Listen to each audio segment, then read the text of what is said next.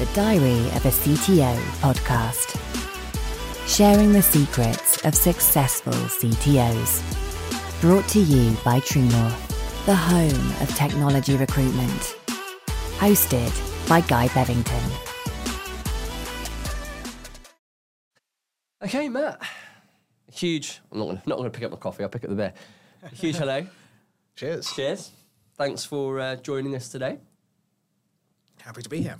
For the invite. Not a problem at all. Um, so, uh, I guess, Matt, by way of introduction, you're uh, currently the CTO of uh, Tallarium, um, which is a tech platform which helps reduce the um, complexity of the energy trading market. Uh, which I'm sure we'll go into a little bit more detail around because it sounds very interesting. Um, you you founded, well, you didn't found the business, but you joined, um, or the business was founded in 2015. Uh, before that, you were CTO of other um, financial institutions, even worked at some of the bigger corporations like Bloomberg as well, I noticed. Um, so, uh, yeah, I'm sure you've got lots of uh, perspective and, and wisdom you can share with us today. Uh, on your journey into tech leadership. So I thought it'd be great to start at the beginning if you could kind of just give us a bit of an overview of your uh, your background and uh, yeah, how you got into tech in the first place. That would be fantastic. Yeah, of course. So, working forwards, um, the first time I was interested in uh, the, well, let's say software development in general was when it came to making games. Obviously, when you're 11, 12 years old, that's the coolest thing that you could possibly do. Indeed. Um, so I sort of had one go at it. I was hooked. I knew this is something I wanted to do for a very long time. Um, and the interest slowly, slowly changed from, say, making games. I made things like Pong and everything else like that to uh, how does this work? How does that work? And before I knew it, I got into operating systems. So this is, you know, Windows and uh, Linux, but it's this idea of being the first thing that runs on a computer when you it. And so I, I kind of did that, but it was always this, oh, let's get to this stage. Ah, but it'd be really cool if it did this. And before you know it, you're kind of uh, pulling at that thread and you've got something that kind of, in many ways, is fairly complete as well. So, So you totally self-taught uh, beginning into and getting into tech and coding. yeah, exactly. Um, what's great is there's so many resources out there, and if you're the sort of person who says,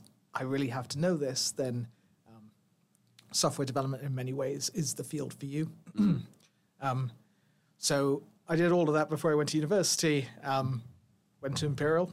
It was a, a good three years, and then decided, okay, I, I need to get a job. Uh, so I, and of course, the average graduate entering the job market has yet to discover their preferences, to put it politely. Um, That's a very diplomatic way of putting it. yeah. um, so I got a job at Bloomberg. Uh, lasted four or five months. Um, I think it was really two factors why I didn't feel a fit there. One was I think for me, I've always had a really good sense of what's valuable to work on. What can I do right now that'd be the most valuable thing? And that's the kind of skill, hopefully, that's in demand at startups a lot. Um, So that was one factor. And the second was it's a large company. And, you know, large companies have all sorts of other things going on as well. And if you're the kind of person who just says, I want to do this and focus on this, um, it, it sort of uh, made the choice very easy because uh, I ended up uh, taking a position at Aspiratus. That I was the first uh, non uh, partner employee, I think. So it, Yeah, right. yeah, it was a unique opportunity. Um, Like the ground level. Yes, exactly. And thrown right into it as well. Um, so really taking that on and, and learning quickly, I found that was a really much better story to tell. It was something I was a lot more engaged in, and I think it's easy to say in a large company, well, you can join it, you can leave, but at the end of the day, there's not really uh, a huge incentive. No, no one says it's that guy who's written this or written that. Just sort of all merges into one as well. Whereas a startup, you get that sense of agency. You know, you have some work. You can easily see the effects of that work either directly by, say, going to the user, or um, in the case of a hedge fund, seeing it in the markets, or uh, talking to the, say, a salesperson. Um, Yeah. where we are as well. So I think that was a big factor for me. And at that point, you start to discover a lot about what actually makes you tick in the the first couple of years. Um, so moving on from Uh, Asperatus, I mean, as the firm grew, we never got to a huge size, but I actually kind of liked it that way. Um, I just took it the opportunity just to learn as much as possible.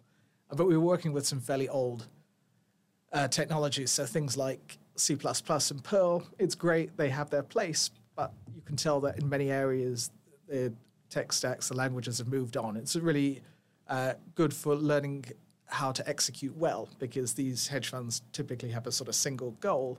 Um, but I wanted something a bit more open ended after a while um, and uh, with a more modern tech stack. And for me, Tallarium was that place to go. Cool. Okay, fantastic. Yeah, well, that's uh, really interesting insight. It's amazing, actually. You went from Bloomberg, obviously, was that, that was your first role out of university, was it, into a CTO role? Yeah. And that's a pretty uh, phenomenal progression. I don't know many people that have uh, done that as their second job, going into CTO. So, what um, what did you feel you had to adopt about your approach uh, going from a hands-on engineer straight into a CTO role? You know, were there particular skills you felt you had to really pick up and hone very quickly, or did you not really find the transition too much of a uh, you know a, a difficulty? How did you feel about that? So it's worth pointing out here, actually, maybe that's a correction, that uh, I uh, was a sort of junior for a little bit and then made my way into the CTO position. Oh, but okay, effectively, I mean, it, it was quicker than might think as well. Um, there are all sorts of personnel changes, as there are at every organization. So I think by the time I was 23 or 24, I was the most senior technology guy in that place. Yeah, it's a, a place of 10, 10 employees, but it's still this. I'm not even sure how a hedge fund works, and then you have to learn everything, and then you realize there's no one else that can teach you. And learning that kind of sense of independence is something that starts you on a very good path. It's certainly a very uh, tricky first few years to it, but that's that's the uh, the responsibility that you get, and that's how you kind of evolve from there as well. So I, I liked it because, again, it's kind of selecting for that valuable skill of just do the most valuable thing next, and that's uh, the main theme that I've I think has applied to all the places I've worked at, and in most cases it's been fairly obvious what to do as well. If you can cut the crap and just work on uh, the next thing, then um, you can go quite a long way at these places, and yeah, so Yeah, how it goes. absolutely.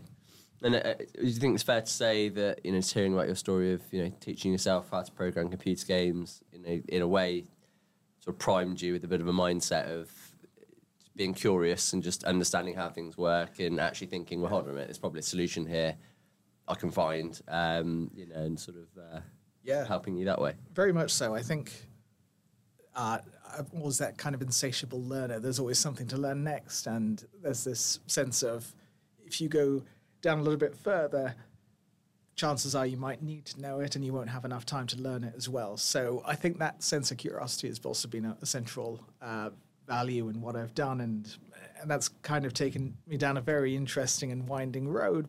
But it's kind of interesting to see where the journey goes after that as well. Yeah, yeah, cool. Okay, fantastic.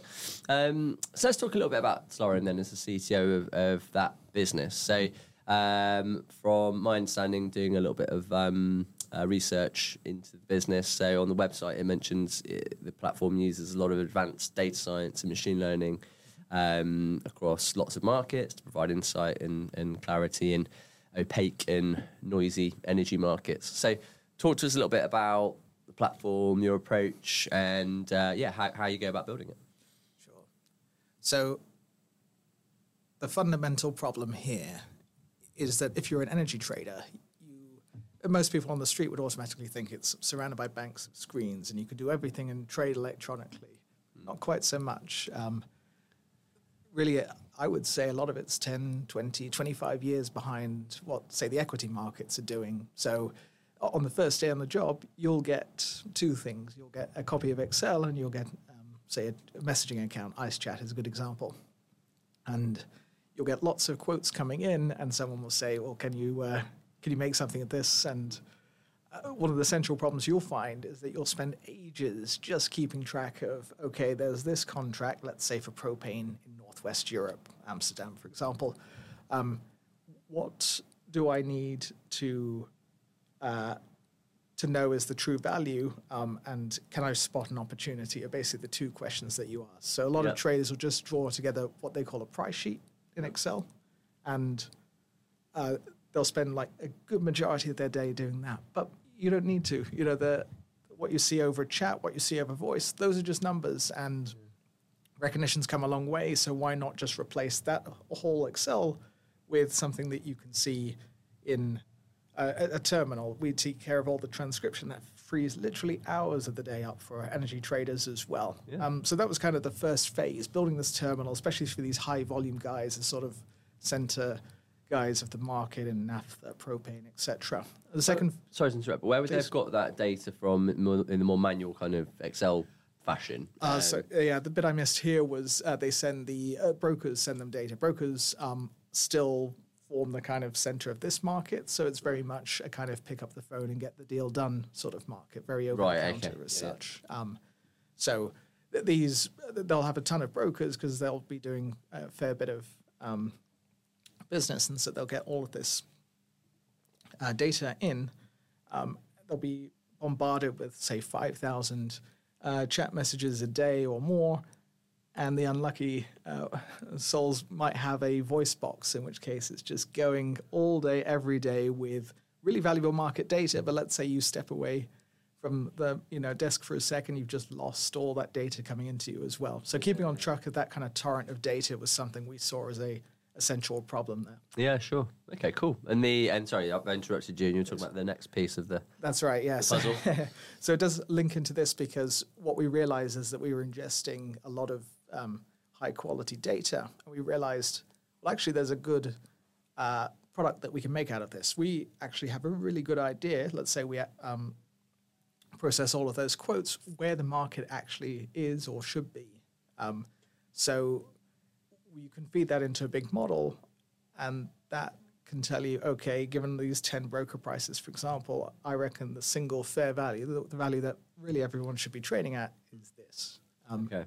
So we've been working on T curves for the last 18 months, two years, and that's um, something we're rolling out to customers because everybody uh, needs a complete view of the market and just the way that um, these organizations work and the fact that there's like 200 plus products that people can trade out there it means that nobody even the super majors has a really good idea of you know what their profit and loss is during the day or all these kind of common problems as well. So feeding it into this model figuring out uh, a lot of things really from scratch because nobody's done this in the market before Yeah. uh, has proven yeah quite the challenge but uh, hopefully a uh, uh, edifying one and, and a profitable one as well Yeah, yeah. Well, I can definitely see the uh, the, the market gap and, and the need for such a, a product, and it, it's it's amazing, really. I guess it, it hasn't existed before it's, Absolutely, uh, yeah. That's what great. I thought when I first uh, heard about it as well. It's not exactly an unknown market, is it? You know, it's, uh, it's, it's, a, it's a big old market, but um, interesting. So, uh,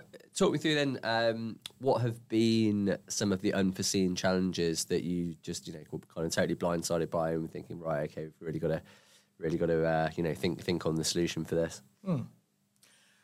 I'd say one of the challenges comes from selling it, i.e., these are fairly attention staffed guys. You're actually helping them to get more attention in the day, let's say, but sort of convincing them that this is the way to go, that we're trying to augment what we're doing rather than upset it, uh, Yeah. is something that you know we're always trying to solve. So that that's it from kind of sales effort. Um, I would say in terms of the engineering, um, there's a lot of uh, research going on into how to clean up some of these data sets. It's really not obvious, like um, brokers can mistype things, and it's it's interesting because humans are really good at picking out, okay, that's wrong, that's wrong, that's wrong. Uh, computers don't really do that uh, well to the same degree, even though we've solved these much more complex problems using computers. Uh, this is something where nobody's applied some of that research to our market before as well. So that's been the a kind of uh, interesting technical challenge, and we're sort of on the cusp of, of getting a lot of those things solved and rolled out as well. So it's there's always the impatience of, ah, it's so good, let's get it out, but we Yeah. want to make a quality product that users Yeah, can yeah, trust right off the bat. Absolutely, yeah. It's, spotting the outlier, and I guess that that in, inherently is where the uh, a lot of the conversations happen within um, you know, machine learning and uh, Yep. AI, let's call it, in terms of actually understanding the context and how humans are a lot better at spotting that that rogue number. Um, you know, to Exactly. Understand the context a bit more. and it's this sense of uh, it isn't the most um, glamorous thing, but actually everyone's going to benefit if the if we have good clean data sets that we can do energy trading off of as well, because literally everybody on earth consumes is a takes part in that industry in some way. Yeah, well. yeah. So yeah, it's uh, it was good. Absolutely. I'm sold. Saving the planet day by day. That's right. Uh, cool, great. Well, that sounds like a, really cool product, and I can definitely see how it'd be very interesting from a technical perspective uh, to build. Um, so let's talk a little bit about you as a CTO and your leadership style. Um, so, what do you feel? You know, having been in the industry for a number of years now, and and your experience of of being a CTO, leading people, growing teams. What do you feel are some of the most valuable qualities of a, a tech leader? So I think it's a really good alignment of management style with the problem at hand. Now, there are a lot of software companies out there doing fairly day-to-day things, and that's great. That's a service to be provided, you know. And, and a lot of these things have been done a hundred times before, but they need to be done in a particular way. So that's going to necess- necessitate, sorry, a different management style from a very much more open uh, problem set. So here we look at it and go, yeah, we, we could build this. And in fact, the terminal, people have built financial terminals before. We're hardly the first. Um, but I would say that second phase of uh, how do we, here's this challenge, how do we solve it? I can't tell you that. I'm not an all knowing uh, manager, but letting people sort of uh, be much more free in terms of how they go about solving the problem um, and learning to kind of lead from the back. Um, I know these are all tired ba- business school phrases. I think you're right though. The autonomy, the autonomy, Autonomy, piece, yeah. I think, is hundred percent. You know, and I think it really does transcend industries as well. Uh, you know, from really good leaders. That um, we were talking recently about the whole Dan Pink. Uh, I don't know if you've seen that, but there's a well, I've written a whole book on it. But it was a video I saw certainly a few uh, years ago around uh, autonomy, mastery, and purpose, and how autonomy, you know, is one of the key things that to really get the best out of somebody, you know, you, you've got to give them the ability to, and that's why you hire people at the end of the day, right? It's obviously use their brains and give them the creativity, you know, the freedom to, to come up with a solution themselves. That's true. So it sort of shifts from this very task, activity, project focused way of management. You need to do X by Y date to uh, being this kind of coach, um, you know, friend mentor type thing where you step away from, I don't need to know the specifics of what you're doing because you can't possibly know all the details of everything to um, do you feel like you have this problem? Okay, talk me through what you've done to solve that. So, sort of turning them, uh, some of the questions back onto people and saying, well, I'd like to hear from you and uh, how you might go about doing it. And I, I find this, especially when I'm talking with others, is that sometimes it just uh, makes a lot of sense just to verbalize things. You, you actually have the solution. It's just, for whatever reason, you don't want to realize it yet, but talking to someone else makes you go, oh, yeah, of course, that's Yeah, the way yeah. it should be. So. Absolutely, yeah. It's, it's the blended approach, isn't it? Obviously, as a leader, you'd like to think you've got a pretty good input on what you feel the solution could be. Yep. But in the same breath, it is sometimes great just to hear, you know, because uh, very often when I ask someone in, in my team, like, this, this is a situation, what do you think the solution is? You know, I think it's good management to just get input from everybody anyway, and also helps from a time saving point of view for you always having to come up with a solution yourself. But sometimes, you know, somebody will say something, you're like, Jesus, I actually didn't think of that. that is better than what I was going to do. You're actually quite Uh, good. Yeah, yeah, exactly. um, so uh, yeah, it's definitely that element of, uh, of humility that, that goes along with it. Um, Yeah, so uh, yeah, okay, cool. And um, how, as a CTO, you know, what approaches do you take to build high performing uh, teams? And that could be, you know, from a, an engineering perspective, or just if there's anything from a uh, again another sort of management style. But um, but yeah, is there anything you, you would kind of use as a go to approach that uh, you feel has served you well? So in a sort of unusual position at the moment where it's a relatively small team, but I would say a relatively high performing one as well. Um, so there's really a couple of uh, techniques I like to use. One is a sense of principles. There's much better than rules are principles plus judgment. And if you don't give people their own professional judgment or let them judge, um, then you'll end up in a situation where they eventually uh, ask for help tying their shoelaces. So it's that sense of learned dependency that you kind of really want to stay away from and, and could be really um, dangerous in, in these kind of uh, domains as well. Uh, I think the second is uh, a sense of direction, saying, okay, here's what needs to be solved. I'm pretty convinced you can solve it, and I know this has been solved in some different form elsewhere. Let me know what you think about it. Um, let them, uh, people work their way up from very task-based, activity-based things to projects, to deliverables, and before they know it, you know, they're off going somewhere else into a career where they've discovered that same sense of, as you were mentioning, autonomy, mastery, and, and purpose as well. So, really being conscious of that, trying to step away from the solutionizing project side of things. Um, that's that's been the main focus, and I think um, you end up with surprisingly good progress in, in, many people because a lot of people are just dying just to let you know get their boss to stop um, solving their problems for them. They just want to solve yeah. them themselves as well. Yeah, I love that, and uh, it's really interesting when you talk about the independency side of things because that kind of really triggered in my mind kind of a, a situation. I mean, I've worked in I've been in recruitment for 15 years and I've worked in, and I think a lot of it is fed down from the yes, top down culture. I've definitely worked in some recruitment companies where you have people literally asking you the most inane question because the, the, the, culture of the business is so sort of you know like draconian and you can't put a foot wrong or if you do this and then you end up answering just a load of questions where come on like you you know the answers there like, I would equate it to like when you're in class and you're like four years old and you put your hand up and go miss can I turn the page please? Or, or can I go to the toilet or whatever? I'm like I spend most of my day sort of answering those kind of questions and I'm thinking why? Why is that? But I think you're dead right. It's that learn dependency part of it of yeah people just get programmed, I guess, to a certain way, don't they? They feel like they've got the got the trust to you know have that autonomy and be creative for their own bat, or actually they feel like they they have to continue down this route, and then it you know really creates quite a lot of bind on everybody's uh, time and and uh, yeah emotions, I guess. But uh, that's a really good point. Because I say with these uh, things everything becomes a people job after a while. You know, in recruitment, it's making calls. In software development, it's writing code you can't listen to every call that's being made and join every call that uh, you know with a candidate or with a client. And in the same way you can't sit down and write every line of code. And the farther you step away from the that um, the more effective that you're going to be and the more that people are going to go yeah this is a place where if you know what you're doing you're kind of left alone to do it. You get a good sense of where you need to go with it yeah. and you get support if you need it.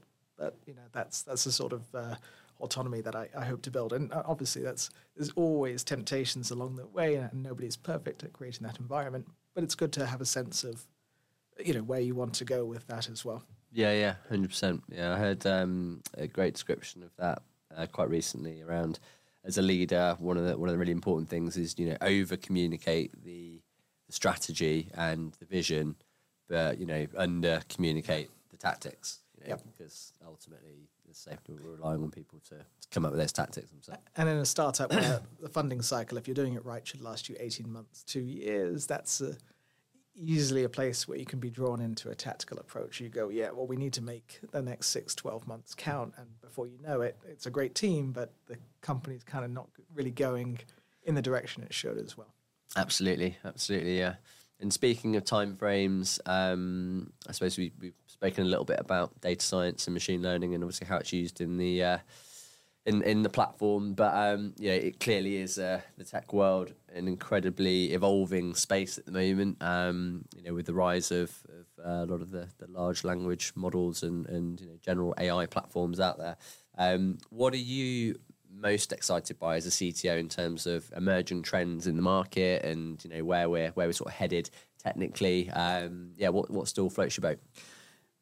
So to address the large language models point, because it's impossible, I think, to appear on a podcast with at least without um, talking about it at least once. Uh, I would say here that there's really two angles to it, and I know this was a subject that we covered uh, at the dinner recently, but um, one of the uh, places where it's really good, and I think a little understated, a little underused, is it makes people communicate better. You know, if you prompt this and say, "Please reword this so it sounds more authoritative," or um, you know, pared back or something like that, then that's actually something where there isn't a whole a bunch of facts that it needs to go check. It can actually be a good composer, and we often don't give that kind of uh, sense of work credit. We just write an email write a document. Well, that, it takes part of the writing phase, and the, uh, you as the human can work on the editing phase there as well. What I see an overstatement on is this kind of statements of facts. Write this code, tell me this fact about this US president, and you go,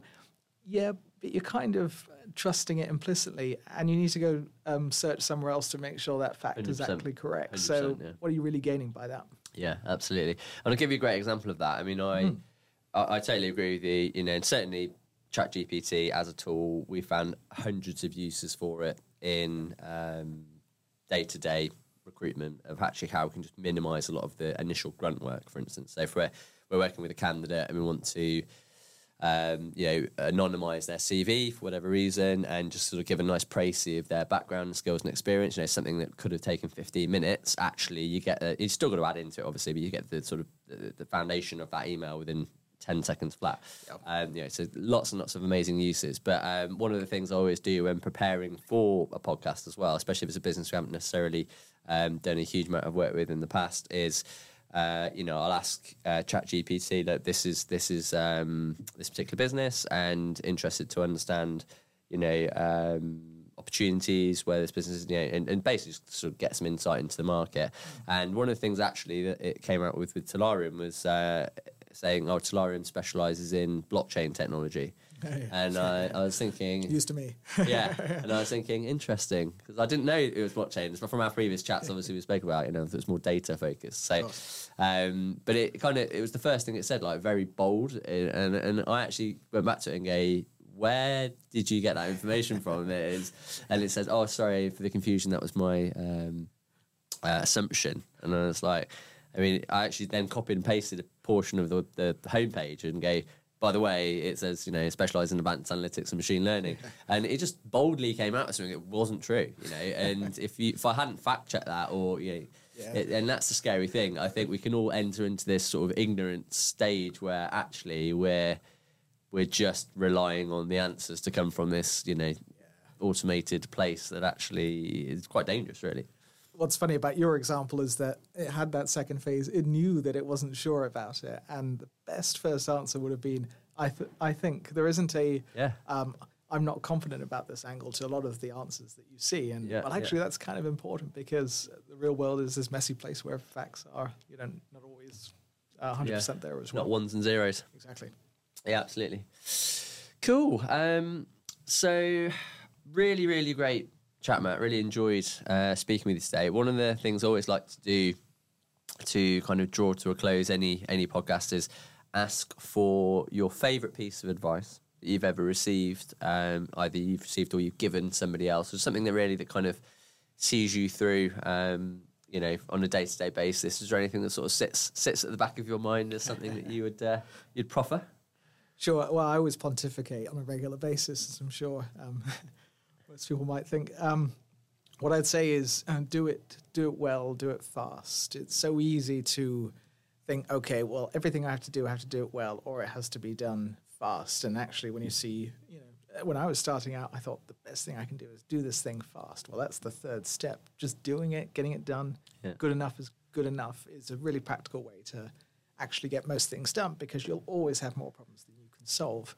And giving that kind of license to people to say, yeah, just do it is, uh, is often the first way to go as well. Yeah, I love that, and I think it's it's so true. It's not that I like to quote or give a huge amount of credit to Mark Zuckerberg, but it is the whole Facebook like fail fast thing, isn't it? Um, yeah. You know, and and also it's something we definitely fall foul of in the recruitment industry. Sometimes it's like there's no such thing as perfect.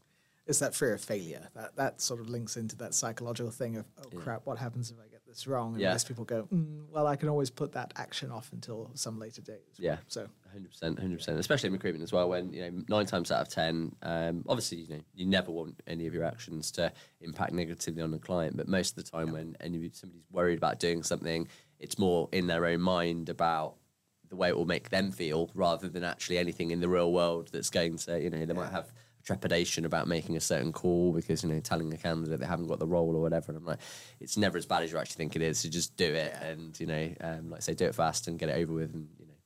Exactly, I'd actually say it's a healthy response there because you're actually focusing on something that you should be focusing on as well. Yeah, you might be worried about it going wrong, but actually your brain is putting, you know, your example, that, that response right at the front of your mind as well. So don't run away from that feeling. Yeah. Know, go towards it as well, perhaps. Yeah, absolutely.